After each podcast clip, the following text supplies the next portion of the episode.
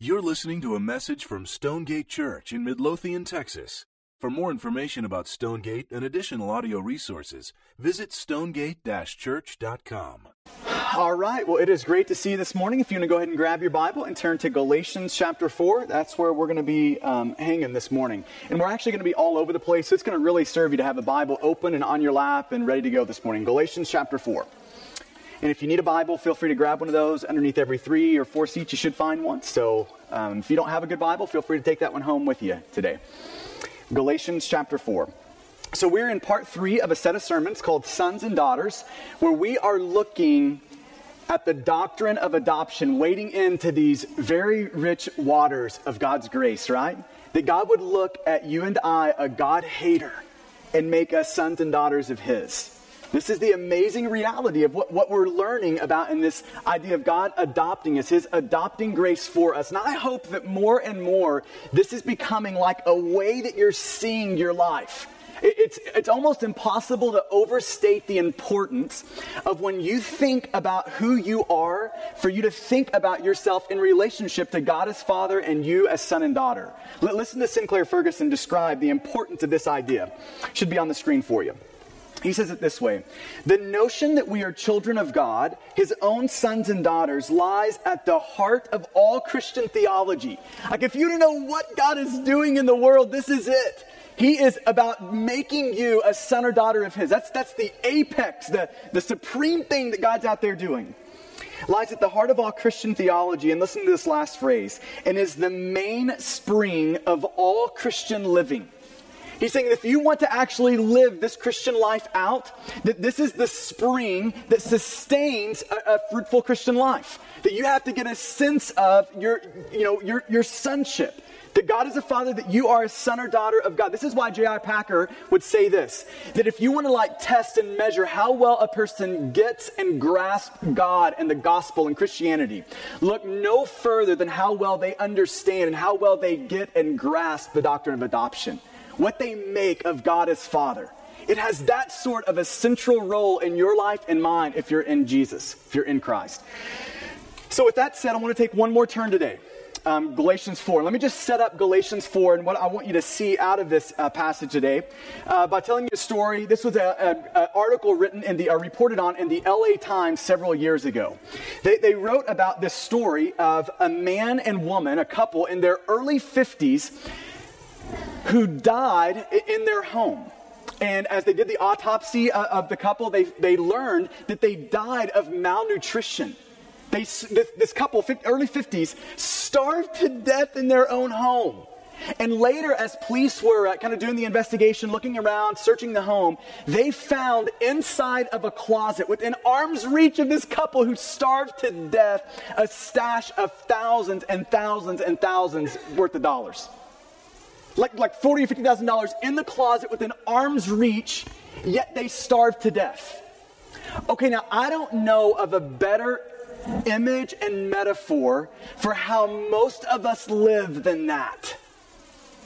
That, that, spiritually speaking, because of our sin, because of suffering, we are malnourished spiritually. Our heart is hurting. Our heart is, heart is aching for more food aching to be satisfied. And literally, God has stashed in the closet thousands and thousands of dollars worth of gospel promises that gives us everything our heart needs in the middle of sin and suffering. Everything it needs. It's within arm reach. And for most of us, we are living in such a way that we never reach out and grab it. Or, or maybe even worse, that we have forgotten what's in the closet. See, th- this is the problem of most of our Christian lives right here. Everything we need is within arm's reach, but we aren't reaching for it. We, we, have forgotten what, what exists in the closet. We have forgotten the stash of resources that God's given us.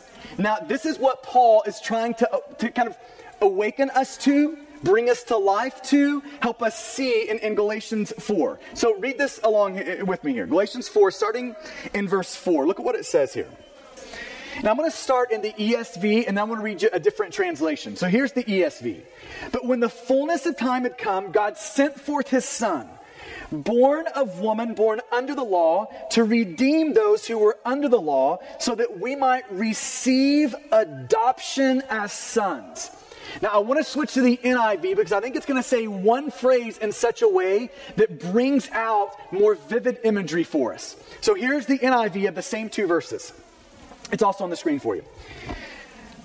But when the time had fully come, God sent his son, born of a woman, born under the law, to redeem those under the law. And then here it comes that we might receive the full rights. So in the ESV, it's adoption. In NIV, it's saying your full rights of sons. Full us. I love that phrase. And here's what Paul is trying to alert us to with that phrase is that because of Jesus, God has put something in the closet within arm's reach that we have a tendency to forget. We all have a tendency to live our life without reaching for it. That God has put this in the closet. It's called the full rights of sonship. It's called all the promises and all the privileges that God has bestowed upon you because He has adopted you, because He is your Father and you are His sons and daughters. The, Paul is saying, you have all of that stuff within arm's reach, your full rights, your privileges, these promises. And, and, what really verse 5 is in Galatians 4 is an invitation for you to think about those, for you to remember those, for you to recall those, for you to allow your heart to be soaked with all that God has done for you in Jesus, what He has bestowed upon you as He has adopted you. Now, let, let me just express my angst for this sermon this way, and then we'll jump in. My angst is, is that I really feel like going back to the metaphor of a couple dying in their home within arm's reach of everything they needed. I really feel like that is the picture that most of us are living. That the Puritans were fond of saying it this way that most Christians live well beneath their privileges. That most Christians live in such a way that they are not aware of the privileges and the promises and, the, and just the full rights of sonship that God has given to them. Maybe if you want to think about uh, uh, just a way to see the Christian life, is it's a journey of becoming more and more alive to the multifaceted rights that God gives his sons and daughters. That's what it, that's what it looks like to, on this journey with God. You becoming and me becoming more and more alive, those things becoming more and more tangible. So I want to make some headway this morning in that, and we could literally talk for years about this, but I want to give you five of the rights that God has given us as sons and daughters. J- just five of the many privileges and promises, full rights that he gives us as he adopts us. So, so let me run through these, these five. Number one, what is Paul meaning when he is talking about the full rights of adoption? Here, here's one of those the privilege of assurance. The privilege of assurance. I don't think it would be an overstatement to say that, that in 15 years of doing kind of the whole pastoral ministry thing, of just trying to help connect the gospel of Jesus Christ into the lives of people, I don't think that it would be an overstatement to say that the most prevalent problem I come up against when I'm chatting with people across, you know, the table with coffee, and they're talking about their life in the midst of it could be crisis moments or just the normal grind of life the most prevalent problem I come up against are people who are not fully convinced that God loves them. They're just suspicious of the love of God for them. They're suspicious of what God thinks about them. That they really kind of think God kind of more tolerates them than loves them. They, they just feel like they are living under the constant frown of God. Now, let, it is, it is virtually impossible to overstate just how damaging and destructive that is in the Christian life. Dan Cruver, in his book Reclaiming Adoption, which we're trying to get people to read this month, this month, says it this way. He says, Few things hinder action within the Christian life more than being unsure of God's love for us personally. Just allow that to, to just sink in for a second because it, that's not intuitive. We wouldn't think as we're dealing with all these surface level problems that what is down underneath that is just a failure to really believe that God actually loves us. But, but almost all of our surface level kind of presenting problems in our life go right down into that root issue of just not really believing that God looks at you like a father would look at a son and says, I love you like that. Just not being convinced of that. And, and here is the good news. In the New Testament, one of the ways the New Testament tries to convince us of God's love for us is by consistently pointing us back to the doctrine of adoption pointing us back to the fact that God has adopted us and that we are sons and daughters of God. And adoption tells us two things that we really need to know about this love of God for us. Two things. Let me just give you these two. It tells us two things. It tells us the two things we need to know. And here's the first one we have to know the kind of love that it is. I heard a pastor say this months ago, and the more I've thought about it, the more I believe it's true. That if we're ever going to fully feel loved by God, we have to know the sort of love, the kind of love with which He loves us. And it's adoption tells us the sort of love and the kind of love that is. It's fatherly love. Like it's the love that a father would have for a son and daughter. That is personal love. That is particular love. That is passionate love. It is all of that. That's how God loves us. In John 17, there's a really interesting um, moment here in John 17 where we are getting to overhear Jesus talk to God as Father. So Jesus is inviting us in John 17 to overhear the dialogue that's happening there. And in one point, Jesus is talking to God as Father, and he says this Father, you have loved them talking about all of those that are in him. You have loved them like you loved me. Now, are you seeing what he's saying there? Okay, now think about this. Think about the way God loves his son, Jesus Christ. That, that is an energetic love. That is a joyful love. That is a constant love. That's an enduring love. That's a limitless love. It is that sort of a love that he loves his son Jesus Christ with. And Jesus is wanting us to overhear as he says, and you know how God loves you? Like that. That's how God loves you. With that same sort of love, if you can imagine God the Father's heart leaping for joy at the thought of his son Jesus, that is exactly the emotional response God has for you if you're a son or daughter of His. That's what He's showing us here. That God loves us like that. It's that sort of fatherly affection that God has for us that is personal, it's particular, it is to you. And he's saying that just like I love Jesus, that same sort of emotional impact that has, that is the same sort of love that I have for you. I mentioned this several weeks ago I think one of the defining characteristics of a way a father loves a son is that a father loves loving his son. See, I love a lot of my friends, but there's some days I like have to give myself a pep talk to love them, right? But see, when, when, when you're talking about like your son or daughter, like your three, four, five year old boy, here's the way I feel about that. There's no pep talk that comes with that. I love loving him. I love loving them, my sons and daughters. I love that. And can I just say that's how God looks at you? That it's not just that he loves you. He doesn't have to like give himself a pep talk to come and, and rescue you. It's that he loves loving you. That's the sort of love it is. So it tells us that. It tells us the sort, the kind of love that it is, but it also tells us something else. It's something else that we have to know. We have to know the action of his love. And adoption, the doctrine of adoption, shows us the extent of what God would do to make us a son and daughter. It shows us the actions behind this word love. When he says, I love you, uh, the doctrine of adoption is showing us all that God has done to make that statement true. Now, you know, we've been going at Stonegate for four years now. And uh, I, am well aware that for many in the room, you were the recipient of really poor fathers. And I, I just want to first say, if that's you, because just mentioning that for some in the room just strikes a really deep chord. And if that's you, I just want to say this first. I'm so sorry for that.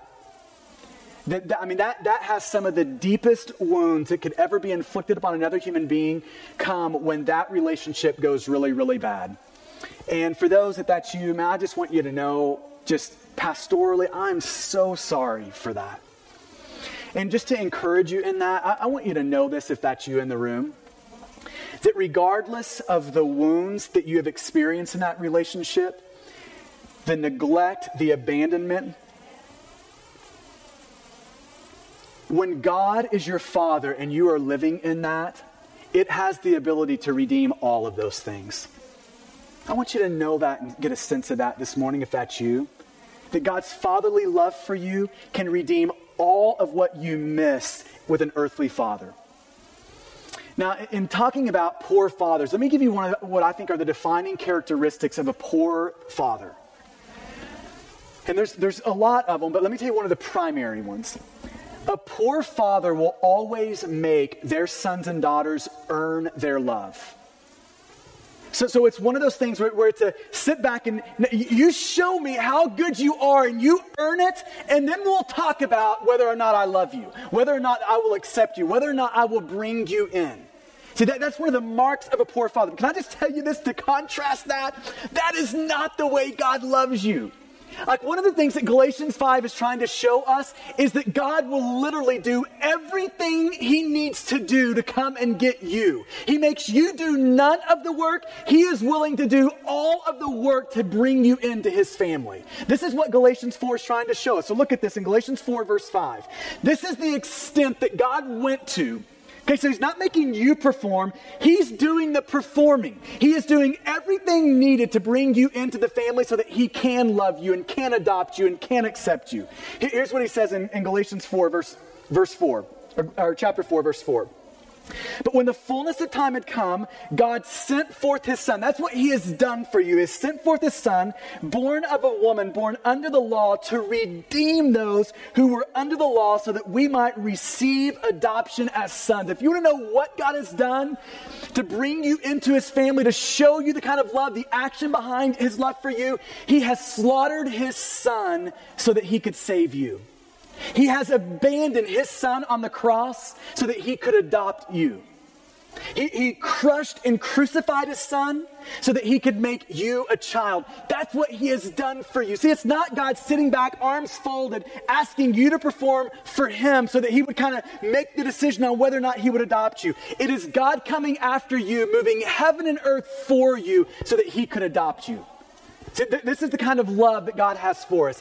And here's the truth the more and more we grow in our awareness of what God has done to love us, the more we grow in that awareness of what God has done, that the extent He was willing to go to love us, the more we will be convinced of His love for us day to day.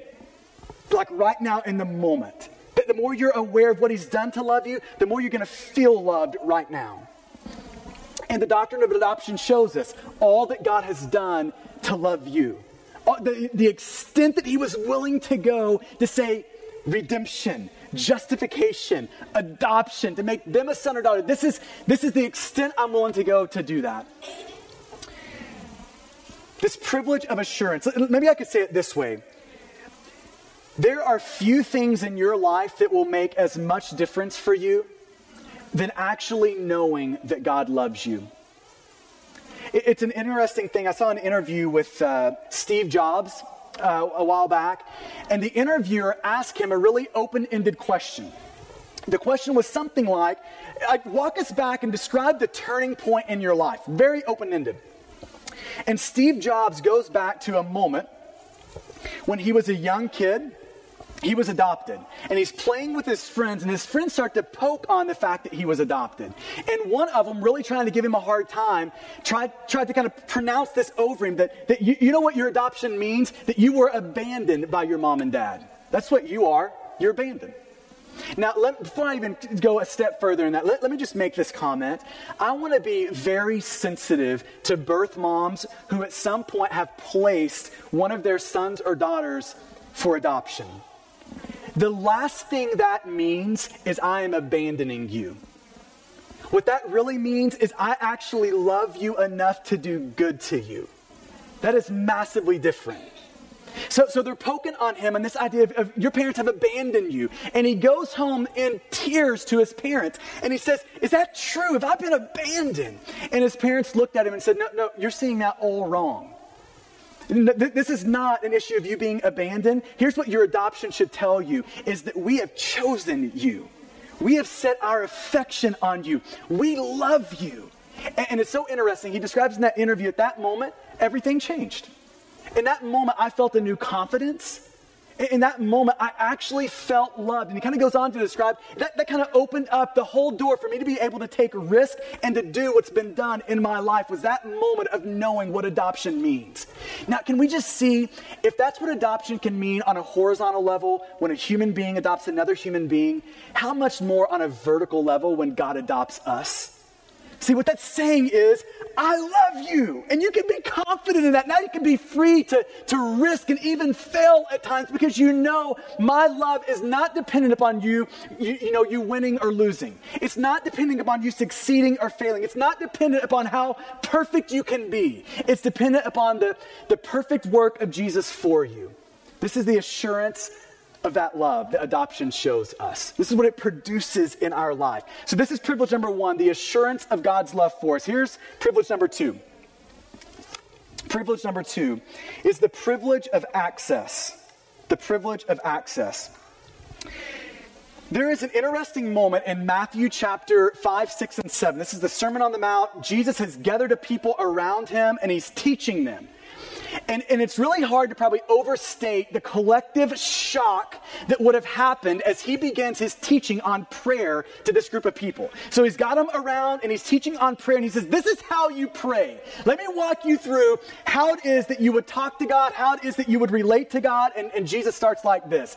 He says, This is the first, first couple of words you need to know if you're going to be praying to God. Here's how you refer to him Our Father. Now, okay, it is impossible to overstate how how the, the collective kind of face of this crowd, how the jaws would have dropped in that moment. In that moment, when he says, Our Father, and that's uh, like how we're relating to God, you would have seen like husbands hitting wives saying, He didn't just say that, did he? There is no way he just said that's how we relate to God, like as a father. There's no way he just said that. There, there's no way because the way we relate to God is, is by, by calling him Yahweh. That's the Old Testament name for God. We call God Yahweh. This is, this is the God Yahweh that, that He's the God that speaks and everything gets created. He's the God that speaks, and these plagues are rained down on Pharaoh. Bad things happen there. This is the God who speaks, and the Red Sea is parted. This is Yahweh. He's a big God. He is transcendent. He is powerful. This is the God we know, and we refer to him as Yahweh. And we don't even say that word Yahweh out loud because it's so big and so sacred. That's how we relate to God. And in this moment, in, in the Sermon on the Mount, Jesus teaching on prayer, he is reorienting the, the people then and us now to something that is absolutely unimaginable. That this huge God, sacred, big, transcendent God, Yahweh God, is looking at us and saying, Do you know what I'm giving you in Jesus? Access that a son would have to his father. That's what I'm giving you. L- listen to J.I. Packer describe this. Chapter 19, Knowing God, we talked about it for the last few weeks. I'd encourage you to grab it sometime and read it. But here's what he says He says, Holy, holy, holy. It's coming out of Isaiah 6 3. Holy, holy, holy could be used as a motto text to sum up the theme of the whole Old Testament. The basic idea which the word holy expresses is that of separation or separateness. The whole spirit of Old Testament religion was determined by the thought of God's holiness. This emphasis overshadowed everything else. But in the New Testament, we find that things have changed. God and religion, and religion is using the best sense of the word here, God and religion are not less than they were, but something has been added. A new factor has come in. New Testament believers deal with God as their Father. Father is the name by which they call him. And the stress of the New Testament is not on the difficulty and danger of drawing near to the Holy God, but on the boldness and confidence with which believers may approach him. A boldness that springs directly from faith in Christ and from the knowledge of his saving work. That's the emphasis of the New Testament. That, that we can actually now relate to God, like when we're praying, as like, God, we're, we're talking to our dad. We're talking to our Father. We have that sort of access granted us because of the work of Jesus for us. Now, okay, let me try to apply this and kind of make sense of this. In Luke 11, this is uh, in, in Luke, Jesus is teaching the same thing. He's just teaching the people on prayer, and he said, This is how you pray, Our Father. And as soon as he describes kind of the Lord's Prayer there and kind of runs through that, he gives a parable about a man who approaches his neighbor. He, the man's in need, and he approaches his neighbor at, uh, at midnight. And the parable goes on to say that the, that, the, that the neighbor who is being approached by the, by the man doesn't get up because he wants to get up. He doesn't get up because, you know, at the end of the day, he really wants to go serve this guy. That's not the reason he gets up. It says he gets up because of his persistence. Now, that word persistence, commentators are quick to pick up on this, could also be translated shamelessness. Okay, so let me try to make sense of what he's saying in the context of God as Father, our praying, what, what, what that parable is saying. He is saying that there is a way that a neighbor would relate to a, to, you know, a friend would relate to a neighbor that would require unbelievable boldness and almost a shamelessness that would come around and describe that. Where that same behavior, if it's done from a child's perspective to a father, would seem absolutely normal. So let me give you an illustration. If your neighbor knocks on your door at 3 a.m. I mean, they are banging on your door. I mean, you would think something bad is going down. You, everybody in the family wakes up, the lights come on, you open the door, and he says, Hey, I, I, would, you, would you mind giving me a glass of water? Now, in that moment, would we all say that is weird behavior? If, you're a neighbor and you do that to me, we're having a talk about that. I mean, there is something wrong in that moment. That is weird, sort of shameless. Wow. That, that's weird. Now, okay, can, can we put it in a different context? If you've got a three year old son in your house and they bang on your bedroom door, and they bang till the lights come on and you get up, and you open the door and they say, Dad, I need a cup of water. You know what's going to happen? You're going to do it. And you know what? That's not going to feel weird to you, is it? That's going to feel absolutely normal. See, there is a way that a child relates to his father that no other person relates to that man in the same way. Are you seeing that? That there is there is a shamelessness that is normal when it's a son relating to his father, and that same shamelessness would be absolutely abnormal and weird if any other person relates to the man that way. I, I heard one guy uh, describe it in terms of like the president. So let's just let's just assume for a second that you were the person that banged on the door at 4 a.m. On, you're talking the White House door, and you are asking the president of the United States to get up at 4 a.m. Why? Because you need a drink of water. Now, we would all say that is absolutely ridiculous. There's no level, you, there's no way you could expect that level of care and intimacy and provision from the President of the United States for you, just a normal person. But if the President of the United States happens to be your dad, you don't feel bad about that at all, do you? If he happens to be your dad when he hears the knock, it doesn't matter if he's the president of the United States to everyone else, he's going to get up for you. Why? Because you're his dad, or he's your dad. Are you seeing that? See, this is what this is what we're seeing with access. That's the biblical picture of the access we have with God. He is the king of the universe. And because you are a son or daughter of his, you can be bold and shameless in the way that you would come after him and run after him. That's the sort of access you have been granted by God Almighty when he adopted you and made you a son. So maybe we could just ask it this way to apply it. Do you have that sort of attitude with God? I mean, you have that sort of a feel in, in the way that you relate to God. And I think you can see this most clearly in the way that you would pray. See, if God really feels like a father to you, you will be relentless in the way you pray. You will pester God till he gets up out of the bed, and you will not feel bad about it. See, that, that's the way we will relate to God when we actually feel the full rights of sonship, that we actually feel that we have this access. See, I've got a five year old in my house. Her name's Hannah. And let me tell you what I've never heard Hannah do. When I'm in my study working on a sermon, let's say, I've never heard her quietly knock on the door and just kind of barely peek in and say, Hey, uh, Dad, I know you're really busy. You know, I know you're doing some important stuff. I know you got a job to do, and, and, you know all this is important. But when you get a second, I just I'd love to, to run something by you. I have never heard that from my five-year-old. Do you know what I hear from my five-year-old? I don't. I mean, it's just like a bang when she hits the door, right? And she floods into the room and she spills out everything that's on her heart in that moment. She is shameless in the way that she would she would throw that out. See, that's how, that's how a child relates to a father. And that is how God is asking you. He has privileged you with the right of relating to Him that way. So this is the privilege of access. This is why in Hebrews 4:16 the Bible says we can approach the throne of grace with confidence to find mercy and grace in our time of need. That we can approach it with confidence like that, like a 5-year-old running into the office of her dad. That's that's the privilege of access. Number 3. So we've got assurance, we've got access, and number 3, we've got the privilege of provision. The privilege of provision. So, adoption shows us, as we're living in the full rights as sons and daughters of God, it shows us that we have the privilege of God's love, that we can be assured of that love. It shows us that we have access to God, that we can bust in the office, we can pester God, and He invites that from us. But it also means that He has given Himself, taken on in Himself, the obligation of our care and provision in this life. That God has said, You're my son and daughter.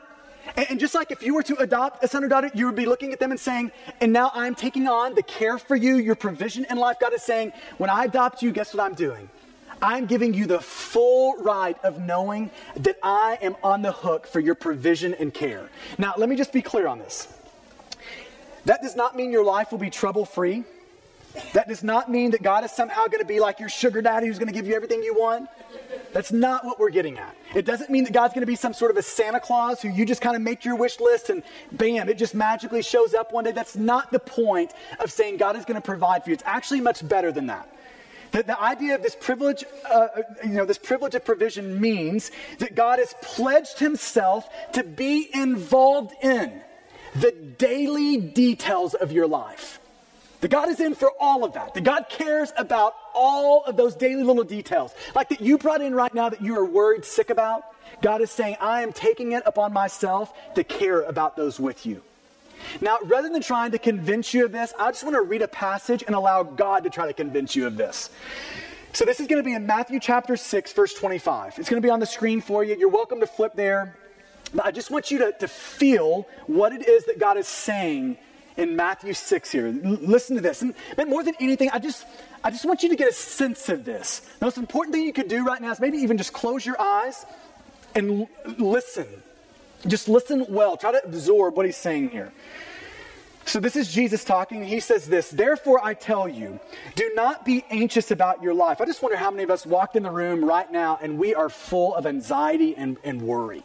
He says, Do not be anxious about your life, what you will eat or what you will drink, nor about your body, what you will put on. Is not life more than food and the body more than clothing? And then look, watch what he does here, verse 26. Look at the birds of the air. They neither sow nor reap nor gather into barns, yet your heavenly Father feeds them. Are you of not more value than they? Do you see the logic? That's birds. Look, you know, how God would relate to them. What, what do you think God would think about you uh, as a son? Verse 27, as a daughter. And which of you, by being anxious, can add a single hour to his span of life? Verse 28, and why are you anxious about clothing? Consider the lilies of the field, how they grow. They neither toil nor spin. Yet I tell you, even Solomon, richest man, you know, richest man that's ever lived, even Solomon, in all of his glory, was not arrayed or clothed like one of these. Verse 30, here's the logic. But if God so clothes the grass of the field, which today is alive and tomorrow is thrown into the oven, will he not much more clothe you, O you of little faith? Verse 31. Therefore, do not be anxious, saying, What shall we eat, or what shall we drink, or what shall we wear? In verse 32, for the Gentiles, we might say, for the orphans, seek after all these things. And listen, to, I love this last phrase and your. That is personal. If you're in Christ, that is a personal promise. And your heavenly Father, I love this word, knows. He knows. You know, like every one of those anxieties that, that you brought in today? Uh, God is saying right here, He knows every one of them. He is your Father who cares about every one of them. And your heavenly Father knows that you need them all. Are, are you seeing the logic? If that is how God would care for, for birds, I mean, don't you think He would care for His Son in a uniquely and vastly different way? If that is how God cares for grass, How much more for you, a son or daughter of his? This is the logic. And then that logic needs to grip some of our hearts this morning. I mean, it's the same, it's the similar logic that's used in Romans 8:32, where the Bible says he, talking about God, did not spare his own son, but gave him up for us all. Therefore, now here's the logic. So, so if he did that, will he not also with Jesus graciously give us all things? Like everything that we need. Will he not, if he's given us Jesus, if he's taking care of this whole thing, if he's given us that big thing, how much more should we know that God's going to be willing to give us all the smaller things in life? You see the logic there? Mean, some of us really need that logic to convince our heart this morning that God is a good father and we've got the right of provision from God. You know, for those who this morning you came in just buried in worry and anxiety. Now, I just I want you to hear this. That the antidote to that worry and, and anxiety is God's fatherhood of you. It's you knowing the full rights that God has bestowed upon you, namely the right of provision that He has bestowed upon you as a son or daughter. Number four, it's the privilege of provision. Number four, the privilege of providential protection. Of providential protection. God's providence, let me just define, it's a big word, pro- providence, big words. Let me just define that for you so we got a working definition. God's providence is his constant care for and his absolute rule over. So God is sovereign, he rules over everything, he is sovereign over everything, and he's actually caring for creation. So it's God's providence is his constant care for and absolute rule over all his creation to this end, to do this, for his own glory and the good of his people, the good of his sons and daughters. So here's what providence is teaching that God is a father who loves us who is strong enough to, to, to, be sovereign over everything. And this strong God who loves us will never allow things into our life that are ultimately not going to be for our eternal good. That's providence. The God is promising, He's giving you the full right of knowing this about Himself. It's kind of like Romans 8, you know, 28. It, it's that idea that if you love God, you, you, need to know you're called according to his purpose, that he's going to work all things out for your good, that God is sovereign, that, he, that he's ruler, he's powerful. And that sovereign God is your, is, is your father who will never allow something into your life unless it's going to be ultimately for your good. This is what he's teaching here that we have that right, that we can know that, that every tear we ever cry on planet Earth, God is bottling every one of those up, every one of those stuffed into a bottle, and they're going to be reopened in eternity and turned into eternal joy for you. That, this is God's providential protection over you. Now, let me try to describe in a metaphor what our problem is with God's protection over us, his providential protection. So, in our house, we have a, th- a five year old, a three year old, and a two year old. It's crazy. And that means that we are in like the stage where we are consistently taking them for like various vaccinations and shots at the doctor. Now, if, if you were to, to approach Hannah, our five year old, and just say the word doctor, she's like instantly to flinch because we've had bad experiences at the doctor's office. And let me just give you one of those. We take her to the doctor's office, and she knows what's coming. She knows a shot is on the horizon. So mom and dad have to like hold her down not because we're trying to punish her, but because we're trying to be good parents to her. We have to hold her down. In addition to us, they bring in like 47 nurses. When we have to, like, every little, you know, extremity has to have like four people on it. We hold her down as the doctor brings out the long needle. She sees it and is absolutely terrified, right? I mean, she's looking at me in the eye thinking, Dad, why don't you do something about this? And I'm having to look at her and I'm having to plead with her because, listen, you can't explain that to a five year old. How are you going to explain a vaccination to a five year old? Good luck with that, right? So, so you just have to know that you can't explain that to a five year old. Here's the only thing I can do in that moment. I get down in front of her face and I say, Hannah, you know that your daddy loves you, right? You, you, know that you can trust your dad. You know your dad would not let this happen if, if this wasn't ultimately a good thing. You know that, right? And she's, you know, like nodding yes, but saying no, you know, in this moment. And that is our problem with God's providential protection, isn't it? Is that the problem is God can't explain everything that's happening in our life. Our minds cannot comprehend it. And so, can I just describe to you what it means to live as a son or daughter of God in the midst of suffering? It means that much like Hannah, kind of in this moment we're holding her down, that there's got to be moments in our life when we just don't understand what's happening and why it's happening.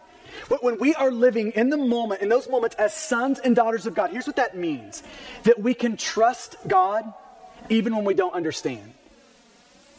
That, that we can, as the Puritans used to say, that we can trust his heart even when we can't trace his hand. That, that we can know in those moments that, that we know He's not out to get us. We know this is not ill will. We know this is a Father who loves us, who has promised and pledged Himself for our protection. So we can always know in the midst of suffering that even when we don't understand it, that somehow, in some way, God is using this for our eternal good. Now, I want to give you the opposite end of that. When we refuse that in the midst of suffering, when we refuse to allow ourselves to go there, to trust God even when we don't understand, what we're really doing in that moment moment is refusing the full right of a son or daughter of God. See, when we're living in the full rights here, when we're living in, as sons and daughters, it produces in us the ability to say to God, I have no idea why you would be allowing this, but I know ultimately it's got to be for something good. It allows us to trust Him even when we can't trace it. This is what it looks like to live as a son or daughter of God. And now, I know that for so many of us in the room right now, we are in the midst of those seasons where we have no idea what God is doing. Now, I just pray that this moment might be one of those where the Spirit of God would grab your heart and convince you right now that you can trust God even when you can't trace it. That even when you don't understand, that God's still trustworthy in the midst of that. And lastly, and we're done, privilege number five is the privilege of an unthinkable future. And I'm talking unthinkable. And it's that good. It is an unthinkable future. Now, here is the great news of adoption. Is in the doctrine of adoption, the good news of adoption, it's not just that God puts us in his family, as great as that is, it's that God puts us in his future. Are we seeing the difference in that? It's not just like we're in the family today. It's that like in the years to come, we are going to be experiencing all that is the family of God. That we're in his future. And listen, that future is unimaginable. See, here, here's the thing with adoption it is a present reality, like a present experience that has all of these future promises associated with it. Now, let me just read Romans 8, and I want to just give you a, a one of those here. This is Romans 8. And again, I just want you to, to, to, put yourself in the position right now as you're listening to this, to just be able to feel the weight of what it is that Paul's trying to communicate. Romans 8, starting in verse 18. It'll be on the screen. Paul says this For I consider, and he's just come off of talking about how we've received adoption as sons. And he says, For I consider that the suffering of this present time are not worth comparing with the glory that is to be revealed to us. What an amazing verse that is. For the creation waits with eager longing for the revealing of the sons of God. For the creation was subjected to futility, not willingly, but because of him who subjected it in hope, that the creation itself will be set free from its bondage to corruption and obtain the freedom of the glory of the children of God. Now, isn't that interesting? That there is a sense in which the grass, which every other animal on the planet is longing for what will be the children of God, for what is coming to the children of God. Verse 22 For we know that the whole creation has been groaning together in the pains of childbirth until now. And not only the creation, but we ourselves who have the first fruits of the Spirit groan inwardly. Now listen to this phrase as we wait eagerly for adoption as sons, the redemption of our bodies. Now that's a really interesting phrase, that last one there, right? So, uh, like, if I'm asking, if, when I read that, here's the questions I'm asking. But, but aren't we already adopted? I mean, hasn't God, like if we're in Christ, aren't we already in the family? Yes. You are already in the family if you're adopted. You are already adopted. But, but it says here that we're waiting for adoption. Yes. That there is this already but not yet component to this adoption. That there is already a present experience of adoption that you and I have. We are in God's family. We are sons and daughters. God is a father to us. But here's what Paul is trying to wake us up to that the best is yet to come that there is a day coming when the full weight and privileges of adoption are going to land with such force on our heart that, that Romans 8 18 are going to be true. Do, do you remember that? where we started off there? Let me just read this again. Paul says this In light of this adoption coming, for I consider that the sufferings of this present time are not worth comparing with the glory that is to be revealed to us. He's saying this that there's going to be a moment coming that's going to be so big, so huge, so much is going to happen in that moment where God the Father sends our elder brother Jesus to split the sky open, where all the earthly graves are empty. Like that, that moment's going to be so big when, when that day happens, when the new heavens and the new earth come down. That moment is going to be so big that it's going to make every one of our real and present day sufferings seem light, seem like not a big deal. Like I almost forgot that happened. It's going to make it feel like that to us. I love how um, an old Scottish preacher used to encourage his people with this thought of Romans 8 18. He says it this way, talking about suffering and what's to come for us. He says it this way You feel like you've had a bad life? You, do, do you feel that way? You feel like you're grieving for the things you seem to be losing? If you feel that way, he says this keep a record of them all everything that you have lost, every, every hardship that you have encountered, keep a record of them all. Go ahead. Keep a bill, and on the last day, go to your father and give him that bill of suffering and watch how he makes good on it all. One instant of glory will outweigh all the debts you've been accruing. See, this is what Paul's saying that what's to come is that good that it's going to cancel out the debt of all of our suffering now and more so. I, really, what I'm hoping in this moment is that God would just begin to whet our appetite for what's to come. Have you ever had one of those moments in your life? And, you know, I don't know where this would happen for you. I've, I've had three or four of these. Where you're, you're kind of in that moment, and this overwhelming thought comes upon you of like, life does not get better than this. It just doesn't get better than this. It's like one of those moments that you would like to bottle up that moment, you know, like put it on the shelf and be able to open it back up and relive it every day. It's like that moment, you know? If you've had one of those, you know what I'm talking about, where there's just this overwhelming feeling of, man, it does not get better than what this is right here. And you know what the Bible's telling us in, in Romans 8? As much as that may feel true, it's not. That it actually does get better than that. Like it's telling us this that, that our our most ordinary moments in heaven, in the new heavens and the new earth, are going to be far better than the most perfect moments now. Now, listen to Randy Alcorn explain this. He says it this way, and we're done. He says, Life the, on the new heaven and earth will be like sitting in front of a fire with family and friends, basking in the warmth, laughing loudly, dreaming of the adventures to come, and then going out and living those adventures together with no fear that life will ever end, or that tragedy will descend like a dark cloud, with no fears that dreams will be shattered or relationships broken, saying, This is what you can expect, this is what's coming. This is what's on the horizon for sons and daughters of God. He says, Jesus will be there, and joy, I love this phrase, joy will be the air we breathe. And just when you think it doesn't get any better than this, here's the good news it will. That's our privileges. Amen? Let's pray together. Thank you for listening to this message from Stonegate Church, located in Midlothian, Texas. For service times, additional audio and study resources, as well as information about our church, please visit us at stonegate-church.com.